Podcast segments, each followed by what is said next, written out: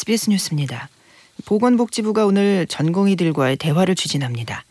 복지부는 전공의들에게 여러 차례 대화를 제안하고 전공의 대표들에게 연락했지만 연락이 닿지 않아 시간과 장소를 정해서 알린다는 문자를 발송했습니다. 복지부에서 정한 시간은 오늘 오후 4시입니다. 이런 가운데 복지부와 지자체 공무원들이 어제부터 일부 전공의들을 찾아가 직접 업무 개시 명령 문서를 전달하고 있습니다. 정부는 다음 달 4일부터는 수련 병원별로 미복귀 전공의들 명단을 구체적으로 확인할 계획입니다. 정부는 의료 대란 장기화에 대비한 추가 대책도 함께 내놓았습니다. 중증 응급 환자 진료에 차질이 없게 다음 달 공보의 15명, 150명, 군의관 20명을 투입하기로 했고 대형 병원이 의료 인력을 추가로 채용할 경우 비용 등을 지원하기로 했습니다. 지역구 건설업체들로부터 1억여 원 상당의 금품을 수수한 혐의를 받는 임종성 전 민주당 의원이 구속됐습니다.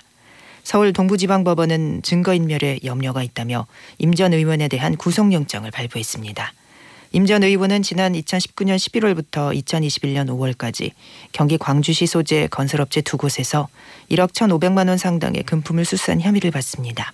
임 전 의원은 이들 업체로부터 지역구 선거 사무실 인테리어 비용과 성형수술 비용을 대납받고 법인카드를 받아 사용하는 등 금품을 수수했다는 의혹을 받고 있는 것으로 전해졌습니다. 또 검찰은 임 전 의원의 아들이 이들 업체 중 한 곳에 채용된 것과 관련해서 뇌물 혐의를 적용한 것으로 알려졌습니다. 러시아 시베리아 감옥에서 사망한 알렉세이 니발리의 장례식이 현지 시간 내일 모스크바에서 엄수됩니다. 니발리의 부인 율리아 아발라야는 프랑스 스트라스부르에서 열린 유럽의회 연설에서 장례식이 현지 시간 3월 1일 열릴 예정이라고 밝혔습니다. 아발나야는 장례식이 평화롭게 진행될지 아니면 경찰이 남편에게 인사하러 온 이들을 체포할지 확신할 수 없다고 덧붙였습니다. 키라 야르미시 니발리 대변인은 장례식이 러시아 모스크바 남동쪽 마리이노 구역에 있는 교회에서 열린다고 전했습니다. 미국 텍사스에서 발생한 산불이 사흘째 잡히지 않고 계속 확산하고 있습니다. 텍사스 산림청에 따르면 텍사스 팬핸들 지역의 산불 가운데 가장 규모가 큰 스모크하우스 크리크 산불은 지난 26일부터 지금까지 서울 면적의 3배가 넘는 총 2천여 제곱킬로미터를 태웠습니다. 이 산불은 텍사스주 역사상 두 번째로 큰 화재로 사흘째 불길이 잡히지 않고 있습니다.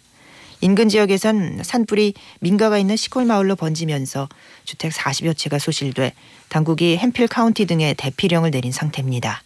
이번 화재의 원인은 아직 밝혀지지 않았습니다. 가상화폐 비트코인이 급등하면서 개당 6만 2천 달러를 넘어섰습니다. 비트코인 가격이 6만 달러를 넘은 건 2021년 11월 이후 처음입니다. 비트코인은 지난 10일 5만 달러를 넘어선 이후 16일 만에 20% 이상 오르는 등 올해 들어서만 40%에 달하는 상승률을 기록하고 있습니다. 전문가들은 지난 11일부터 거래된 비트코인 현물 상장지수 펀드를 통해 대규모 자금이 들어와 공급량을 크게 넘어섰기 때문이라고 분석했습니다. 북한이 지난해 발사한 첫 정찰 위성이 궤도를 변경한 정황이 포착됐다고 로이터 통신이 보도했습니다. 오늘은 전국이 대체로 말, 아, 흐린 가운데 충청 남부와 남부지방 제주도에 비나 눈이 오고 있습니다. 대전에 1mm 안팎, 부산과 광주에는 5에서 20mm 정도의 비가 내리겠고 밤에는 대부분 그치겠습니다. 제주도 산지에 눈이 오겠습니다. 지금 서울의 기온은 3.7도, 습도는 79%입니다. 이현경이었습니다. 뉴스를 마칩니다. SBS